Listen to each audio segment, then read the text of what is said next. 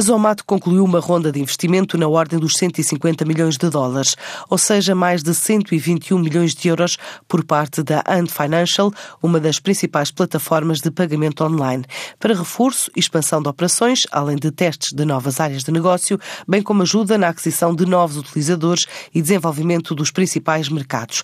Explica o administrador da empresa, Miguel Ribeiro. Nós tivemos uma, ronda, uma nova ronda de investimento na empresa global.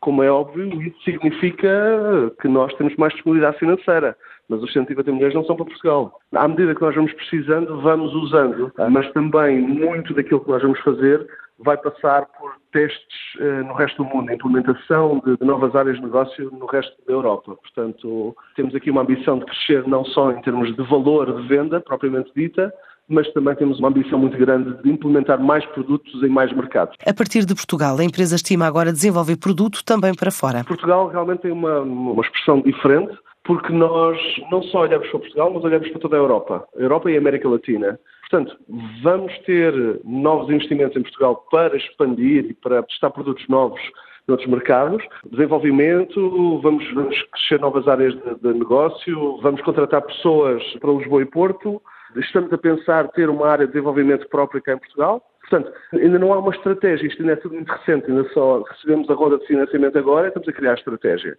Mas sabemos que vamos desenvolver produtos novos em Portugal para testar na Europa. E se funcionarem bem, aí implementamos no resto dos países da Zomato, onde a Zomato está. Portugal é, é um mercado piloto, ok? Aqui testamos, desenvolvemos, testamos uh, e criamos estratégias para implementação no resto do mundo. Ainda há bem pouco tempo lançámos um produto chamado Zomato Gold, Arrancou em Portugal, logo a seguir estamos no Dubai e agora estamos a, implementar no resto do mundo. E outros produtos vão nascer aqui. Não lhe posso dizer para já quais. Para já, a Zomat, responsável pela app da descoberta de restaurantes, está a contratar pelo menos uma dezena de pessoas para Lisboa e Porto. Para já, para já, estamos a contratar cerca de 10 pessoas para Lisboa e para o Porto, muito direcionado para operações e para a área de vendas.